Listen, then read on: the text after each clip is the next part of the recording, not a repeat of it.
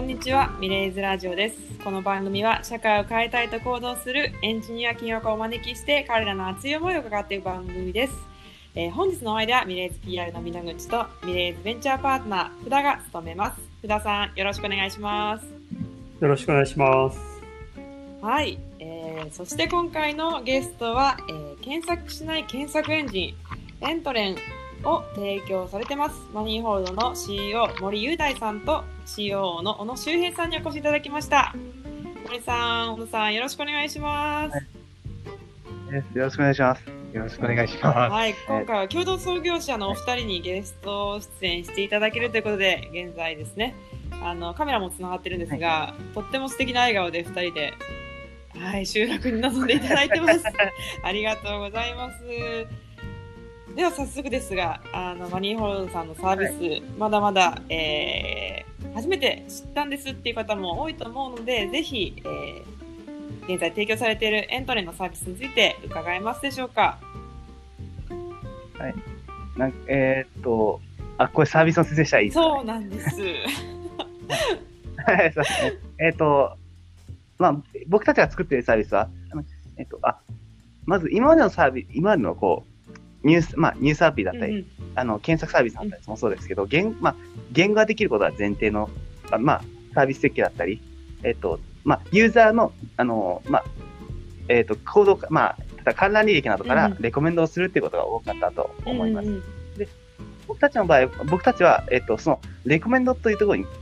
疑問を持っていて、うんというのも、あの、まあ、好きなものをもうず、まあ、レコメンドされるとどんどんどんどん興味の幅が狭くなっていく。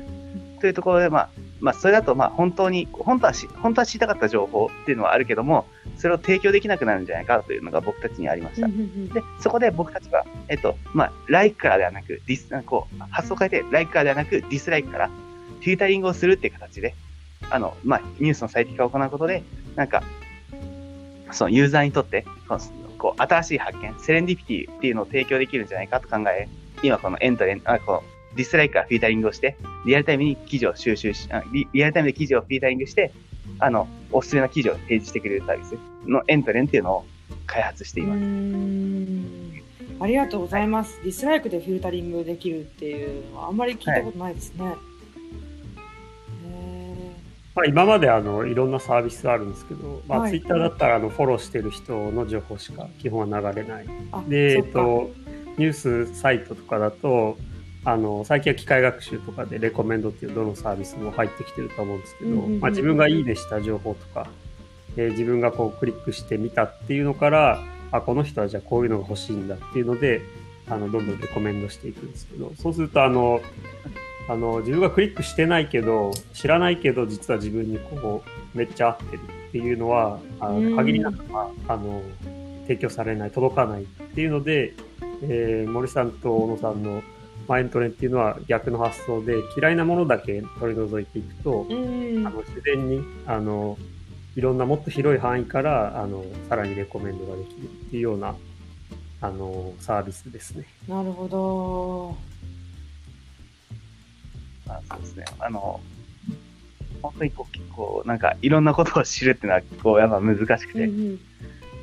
あの、えー僕がよく例に使う話なんですが、僕は一応、こう、まあ、機械学習エンジニアうんうん。ということで、まあ、機械学習についてある程度、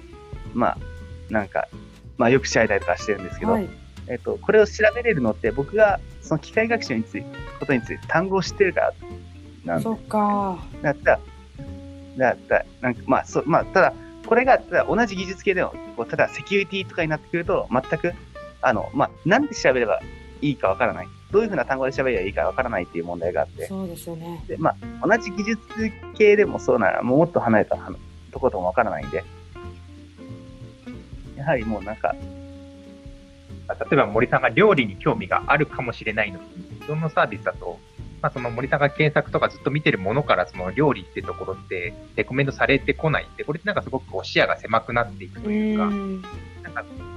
分が潜在的に興味があるかもしれないものとのこう偶発的な出会いみたいなものっていうのを、なんかウェブサービス上で僕らがこう創出することができれば、それってすごく素晴らしいことだなと思って、まあなんかそういう世界になればいいなっていうのもあって、ああ、そっかそっか。確かに多くの人はね、なんか知らない分野だと、わからないことがわからない、何がわからないかもわからないから、その調べる単語もわからないから、検索もできないっていう方、はい。多いですよね、やっぱまだその未知の分野だとすると。うーん、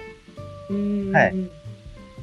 あと、レコメンドに関してなんですけど、そもそもなんか、なんか今のサービスって観覧利益とかレコメンドしてるじゃないですか。はい。そもそも観覧してるからって言って好きではないっていう問題があるなと僕は思ってて。でもなんか、例えばこう、まあなんか、今のほとんどのサービスって観覧してるイコール好きって考えてレコメンドをししてるじゃないですか。からなんか、まあ、あの、世の中にこう、で、なんか、これが問題な理由としては、なんか、例えば、今世の中にある記事って、なんか、こう、インターネット上にある記事って、先導的なタイトルの記事が多いじゃないですか。うーん。そういうのも、まあ、せなんかこう、過激なタイトルをつけて、あの、まあ、クリックされれば、レコメンドされやすくなって、うん。うんなんて言ったらいいですかね、こう、まあ、そのせいで読みたくないけど、うん。あの、なんか、レコメンドされることが、こう、レコメンドされる記事みたいなのが増えていくっていうのは、あの、まあ、あると思ってて、うーんまあ、そこをもうもうちょっとちゃんと、なんか、ユーザーの直接的な行動から、こう、まあ、そうかそうか。かまあと直接的な行動をとって、ちゃんと、まあ、提示したいなというのは、あります。へえ面白いですね。なんか自分が調べてるものに関してそこまで深くあんまり考えたこともなかったんですけど、まあ、その知るとか調べるっていうことに関して勝手に関心が狭まってるっていう状況に、まあ、多くの人は疑問が持たないんじゃないかなと思うんですがお二人はどうしてあのこのようなサービスをエントネンを開発しようと思われたんでしょうか？そうですね。あの、僕がもともとなんか、まあ、オタクなんですよね。な本当に、無駄なことをいろいろと調べるのが好きなタイプの人間なんで、はい、なんかもうずっと、なんか、なんか、ウィキペディアをこう、の記事をずっと読んでたりとか、まあ、あこう、なんかネット上の記事をずっと読んでたりするタイプの人間で、えー、きっとこのラジオ聞いてる方の中にはあの俺も俺もっていう方はいるかもしれませんね。エンジニアの方が多く聞かれてるので。まさに。なんかこう、本当になんか、あの、無駄な知識を蓄えるのが好きな人間で、例えば、あの、あの、一応日本の法律上では使途が定まってないっていう話があったりとか、へえ、は昔一応、あの、えっ、と、条文上に、えっ、と、現状として、なんか東京が首都であるみたいな、はこう、まあ、文あったけども、明言されてないみたいな話があって、へえはい、そうなんですね。調べたことないから知他らにもなんか。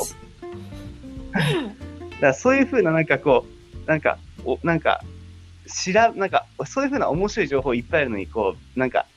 なんか、レコメンドによってそれが狭まれて、みんながこう、知らなくなるのは、ちょっと、まあ、悲しいことだなと思ううんで、ーん。そうですね。森さんの場合はそれを、まあ、効率的にいかに楽に集めれるかっていう発想で、はい。まあ、自分のその興味が広がっていく体験ってすごくなんか楽しいというか面白いと思っていて、で、まあ、やっぱり今だとそういった既存のサービスってところから、その好きからのレコメンドってところで、まあ、やっぱりその、えっ、と、偶発的な、ああ、こんな情報あったんだみたいな出会いってそうでなかなか創出できないんで、そういうのがまあないから、まあ、自分たちで作ろうっていうところから、始まったうーんな。るほど、ありがとうございます。そういった、まあ、知るっていうことに関してすごい興味があって、で、ないものを、まあ、作り出せるっていう力があるお二人だからこそのサービスだなって今伺ってたんですけど、お二人の起業は、はい。えーのタイミングでは、ミレーズのオンデックプログラムも、はい。の使使われてっていうか、えー利用されて、はい。はそして第1号だと伺ったんですが、これは福田さんはにいろいろ伺いますが、どういったことをされたんでしょうか、いいね。マニーフォールドそうですね、あの、もともと森さんが最初、え一人でまあ僕とあの岩津さんと会って、はい。で、こういうあのサービスを作りたいと思ってますっていうので、まあ、その時はもう、なんか、ほぼテキストのデータだけ、パワポとかでもなく、はい、マークダウンのまんまのテキストがあって、で、僕と岩津さんもそれをこう、頑張って、森さん、本当に何をしようとしてるんだみたいなはい。感、じで、あの、いろいろディスカッションしながら、はい、あの、まあ最初の段階、その、いきなりこう、大きい額の出資っていうのは、ちょっとなかなか難しいっていうところで、えーまあ、森さんと話しながら、でまずはその、もうちょっと共同創業者というか、うんうん。あの森さんのそのプログラミング力とか機械あの機械学習のモデルを作るっていうのはもううん天下一品だけど、その会社として運営するにはそれ以外のことを結構やることが多い。うん。ので、あの誰かこう一緒にやってくれる人を見つけるのがいいんじゃないかっていう話をしててでそこで小野さんがあの次のタイミングで、えー僕らと会った時に小野さんがいたんですよね。そうなんですね。そう、そうなんですよ。あの、森さんは、プログラミングののコンテストでアジア代表というか、アジア大会にもあそうです進出されるほどの。なんか一応あの ICPC っていう、まあプログラミングの大会でなんかアジアに行ったりとかはしました。へまあまあでもそこまでまあなんかやればできるんであの大会は。いやいや、そんなことはないと思いますいや、すごいですよね。別に誰でもなれるわけじゃないと思うんですけども、ただやっぱりそのビジネスをするとなると、やっぱりパートナーの存在がいるんじゃないかっていうことで、ね福田さんと。かヨトさんからアドバイスを受けて、で、気づいたら横にいたっていうふうに、であの、ご紹介がありましたけど、森さん。やっぱこういろんな、ねはい。あ、もう、小野さんどうぞどうぞ。そうですね、なんか最初、多分、福田さんと岩田さんとお会いする前から結構、なんか仲がコミュニケーションを取っていて、はいはい。なんかこの最初見た時から、やっぱズバ抜けて面白く、えー。なんかやろうとしてることも壮大で、で、かつ、やっぱり森さんにはこう技術に専念してもらって、それ以外のことはもう僕が全部やりますっていうようなところで、なんか二人でやったら面白いんじゃないっていうところから、まあ、福田さんと多分岩田さんと初めてお会いした時も、森さんにこう、勝手に連れてかれたではないですけど、まあ、この日にあるから来てもらえますかって言ったら、福田さん、岩田さんいたみたいな。なるほど。今日はどういうあれなんですかみたいな感じぐらい来てから知るみたいな。でも、はい。でも本当にそういうご縁ももあって、なんかありません、たいことに、本当もう。はい。オンデックにも 無事進ませてもらって、なんかお二人見てると、はい。はい。が、あの、揃って、で、じゃあ、あの、本格的に、あの、あの、会社を作って、こう、えー、サービスをまず作って、あの、伸ばしていきましょうっていうので、うんうん。えっと、オンデック100日間のプログラム。でえっと、ミレイズ人が、あの、メンタリングとかですね、をすあの、2週に1回ぐらいしていって、っていうのをまあ100日間やって、で、100日後に、まあ、僕らと他の、えー投資家の方含めて、えー追加でこう投資をしたっていうのが、えー去年の年末か今年の初めぐらいですよね。おうそらく。なんです。まずは、プロダクトがまずこう、えーその時はまだ作り中というか開発中だったので、はい。えーベータ版を、えー作るっていうので、まあ、そもそもこのプロダクトはどういうあの価値になるのかとか、どういう UI とか、あの何をした方がいいのかとかっていうのを結構、まあ、岩田さん含めて、みんなでああでもない、こうでもないっていう。のを、へー。いろんななんか詳しい人を呼んできたり、デザイナーをこう、はい。呼んできてやったりっていう、こう、そういう期間ですね。へあとは、まあ、プロダクトベータ版まで、その、オンデックで作る、えっと、まあ、ある程度形になった段階で、4C の中でも皆さんに使っていただいて、うん。うんいろんなフィードバックいただけたのも、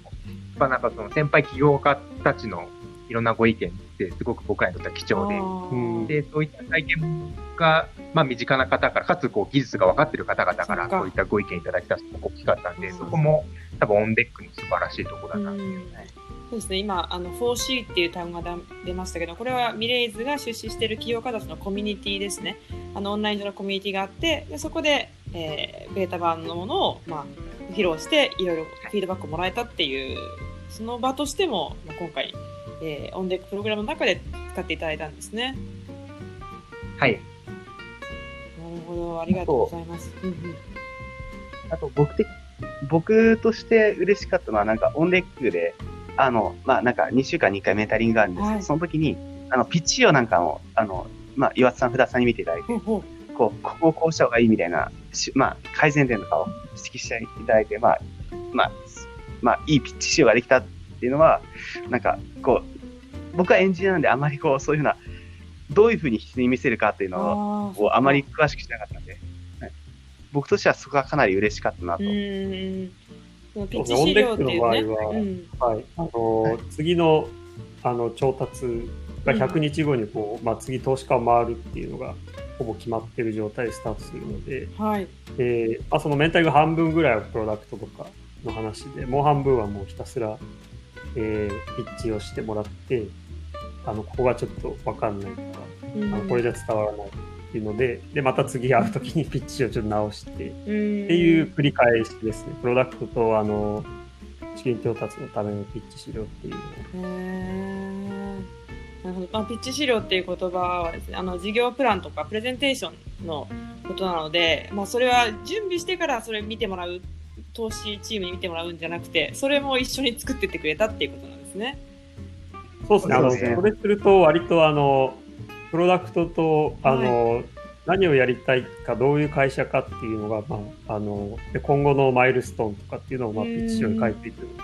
あの、まあ、それをこう行ったり来たりするっていうのは、なるほど。結構あの、大事だとは思いますそう。か発表資料に書いちゃったからやらなきゃとか準備しなきゃみたいな形でなんかもう、えーまあ、アクセル踏んでいくみたいな形なんですね。そうです。うんうんうんまあ、あと、ピッチを作る中で、自分たちって本当はどういうことやりたいんだっけとか、あこのサービスの強みってなんだっけみたいなこうことを、まあ、考えて、はい。っていうこうやっぱりマイルストーンが2週間ごとにあるので、そこに向けてそっかそっかなんか2人ですごくディスカッションをしたりとかっていうのが、なんか、いい意味でそこが期限になって、ーそうですねん振り返る期間っていうなんか最初の創業の時こそそういったところってすごく大事だなっていうのを僕はい。結構あの、競合とか、他の、あの、サービスとのこう違いみたいなのをこうマップにするときに、はい。そもそも軸を何にしようみたいなので結構盛り上がりますよね。今はそのはい検索しない検索サービスっていう、こうまあ Google みたいなのもあれば Twitter の要素もあるっていうので、どういうポジショニングのプロダクトかっていうのを結構みんなで考えましたね。おかげさまでこのその内容もっと聞いていきたいなと思うんですが、まああっという間に時間が過ぎていってしまうので、ぜひその内容をですね、あの次回の、えーラジオでの、えーゲスト出演さんに伺いたいなと思うんですが、最後になるんですけども、えーはいこれから目指していることについてお二人に伺えればなと思います。森さんいかがでしょうか？こ。れから、はい、これからに関関してなんですけど、今現在、うんまあ、ウェブ版を開発して、まあ、7月中にもうローンチできるので、はい。もう、であのまあ、そこをもうローンチして、で、まあ、こう、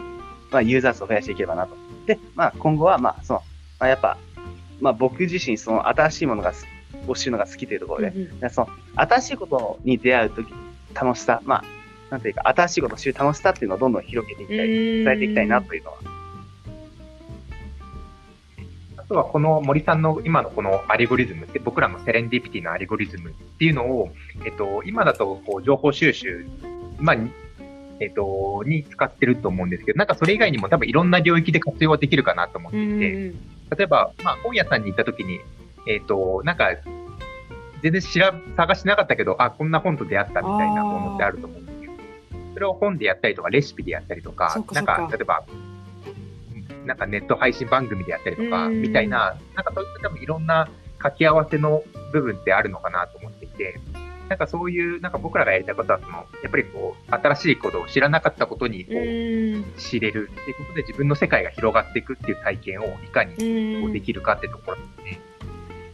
そういったところも、えっと、少しずつやっていきたいなと考えてます。はい、ありがとうございます。えー、なんか知らないことを知れる喜びとか、セレンディピティのアルゴリズムとか、すごい素敵な単語を最後聞いてしまって、もっとお話聞いていきたいんですけど、えー、第1弾の収録ではお時間になってしまいましたので、えー、こちらで、えー、森さん、小野さんにお礼をお伝えしたいと思います。ありがとうございました。ありがとうございました。はい、えー、ミレーズラジオでは社会を変えたいと行動するエンジニア起業家の熱い思いを今後も聞いていきます。ぜひ興味を持っていただいた方はチャンネル登録、えーフォローよろしくお願いします。それではまた次の回でお会いしましょう。